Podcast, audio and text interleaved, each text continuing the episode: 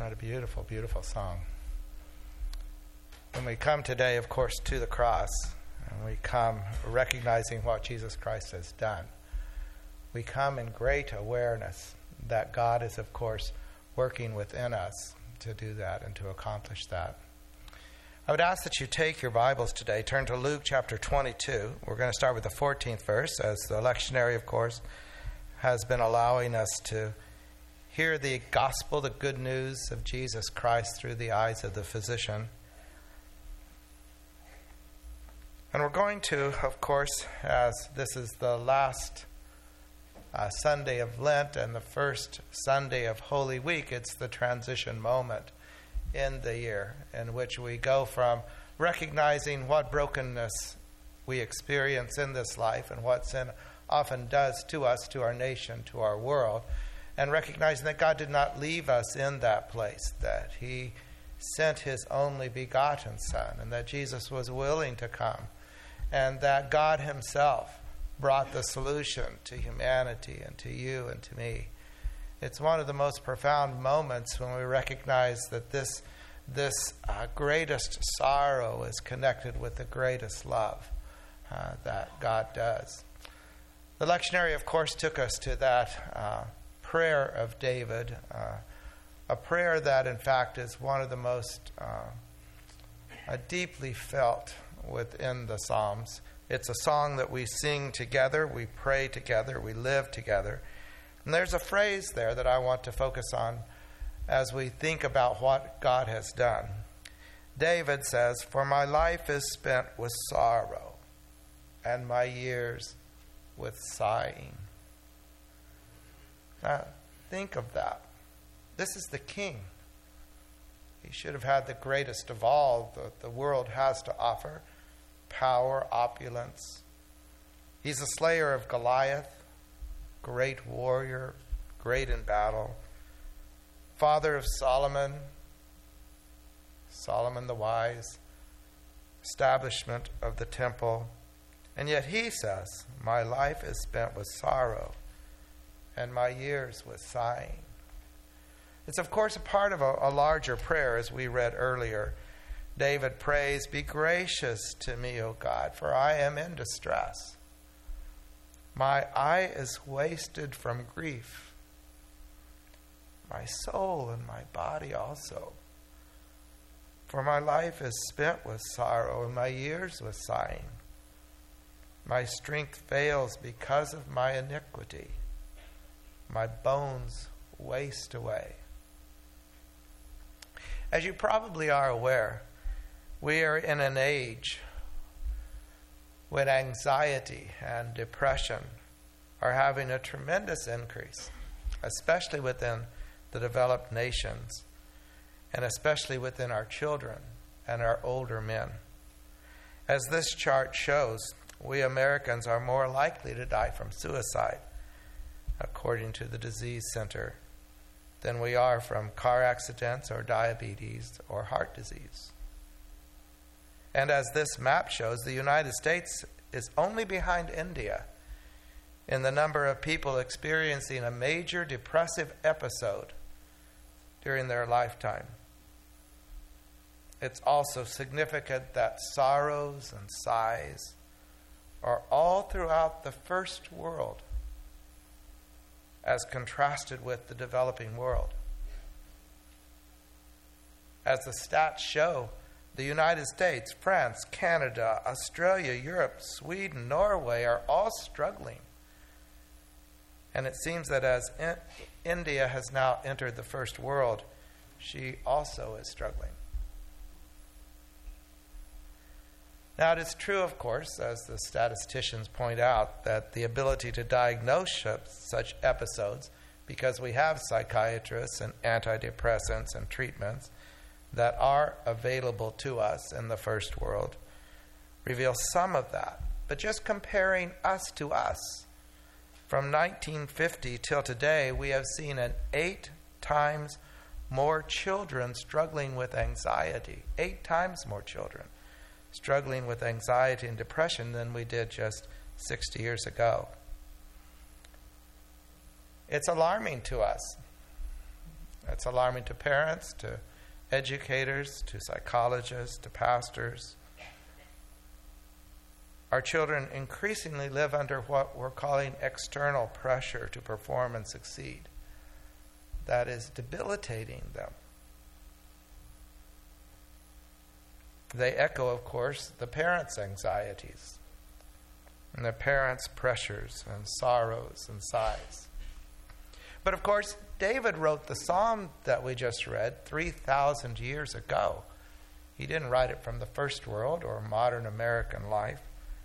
The struggles that he experienced were related, of course, to his choices and the choices of others and the oppressive experiences that he had upon his life.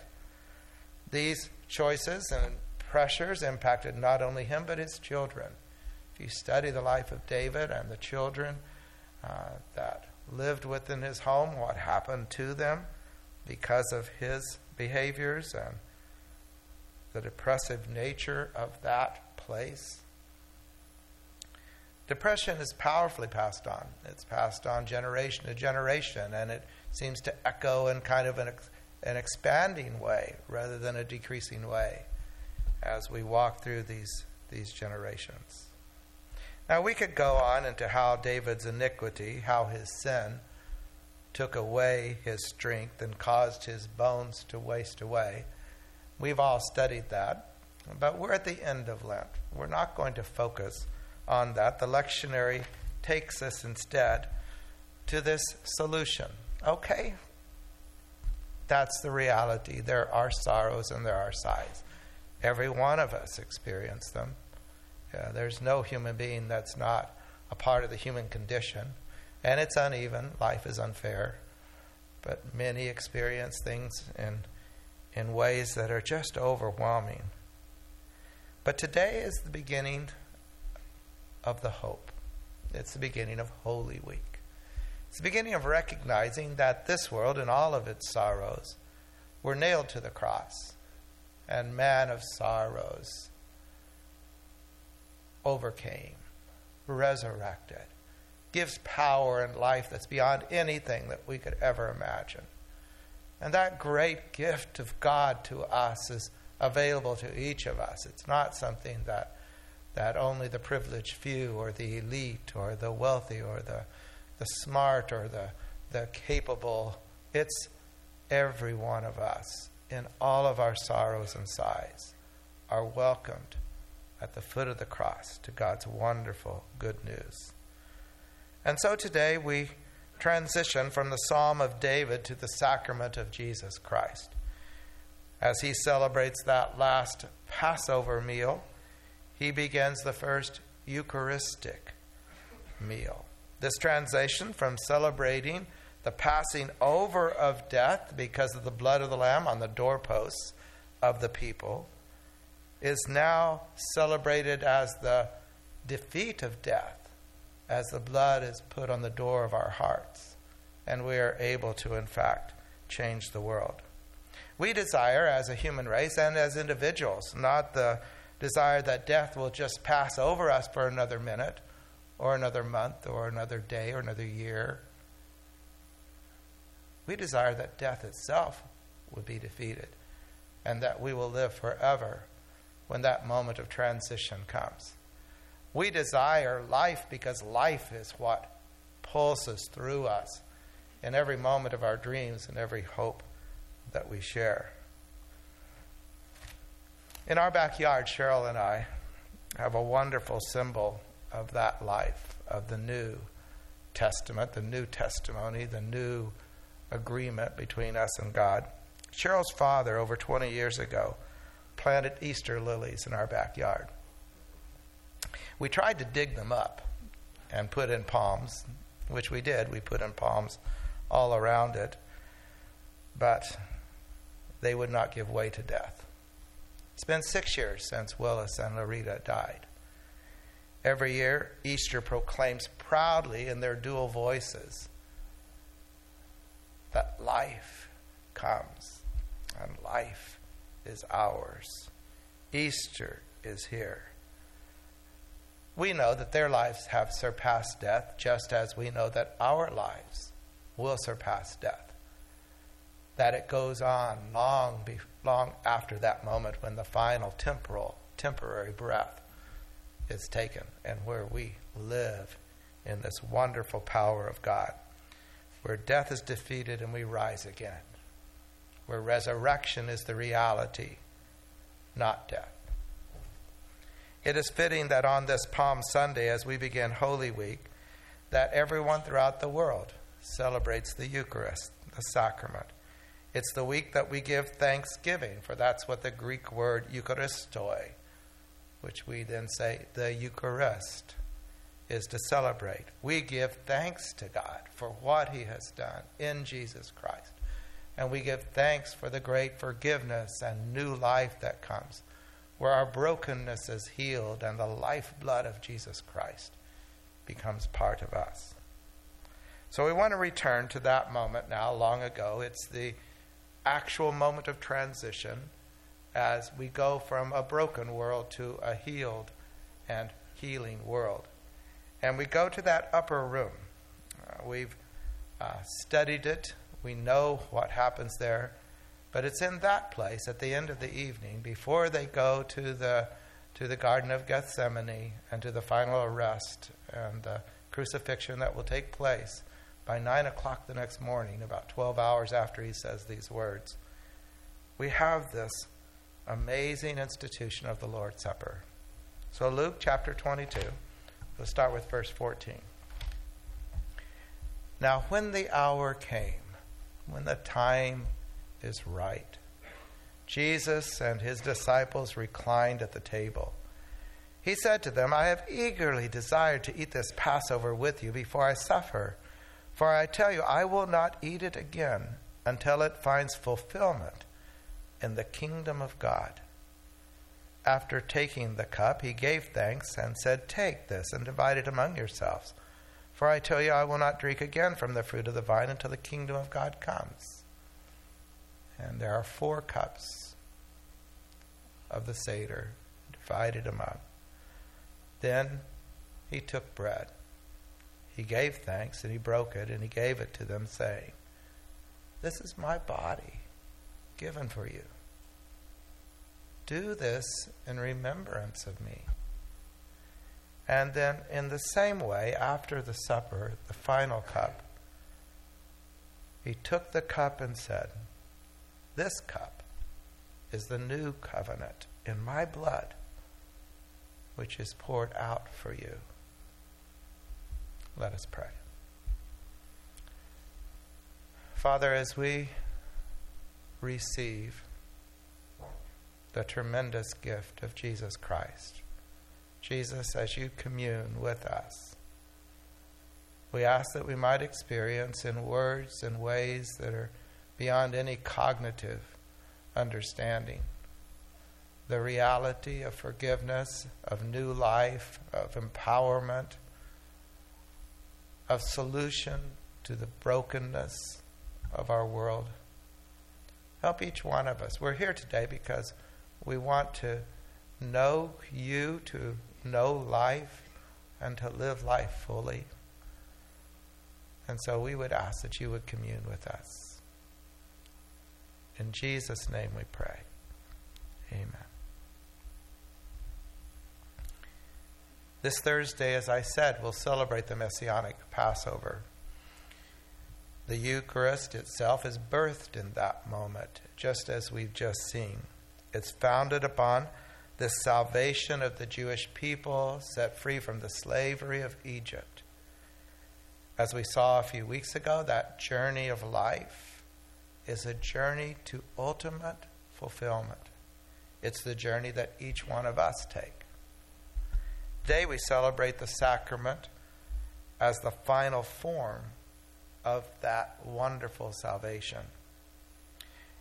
It was first celebrated probably two thousand years ago.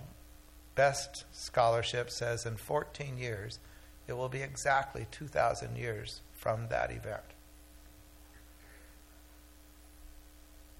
And so we want to prepare. First, we want to accept the invitation to come to the table. All are invited without any exception. The disciples that night, long ago, could have said, I'm not going to go to the upper room. I'm going to do something else. The same is true for you and for me. We accept the invitation or we do not. Second, we want to receive the bread and the cup as the wonderful fulfillment of the gift of God's healing and his life. As I said, the brokenness is healed by the broken bread. The life is given by the lifeblood of the wine. It's a healing and a beginning. It's setting aside all that is sorrow and sighing and leading to all that is life and grace. Third, we want to recognize that in the acceptance of this cup, that we will rise in new life, that we will rise in the power of Jesus Christ. Life is something we experience now in its temporary form, but it's so much more than this. Humans have known that down through the centuries in all the cultures. They've recognized that death cannot be the end. There's more to us than this. And Jesus Christ has come to express and explain what that more is. And so we receive that wonderful healing life that comes from God. And it, of course, changes us so that we become change agents in the world. I love the way Oswald Chambers, Chambers says it. Paul focuses Jesus Christ's idea of a New Testament saint in his life, not one who proclaims the gospel merely, but one who becomes broken bread and poured out wine in the hands of Jesus Christ for others. The communion of the saints. Everyone who wants to accept this invitation is welcome to participate with us. You don't have to be a member of this church or any church. This isn't in any form a religious act. It is a spiritual communion with God. And so we invite all of you to come forward and to participate in this sacrament with us.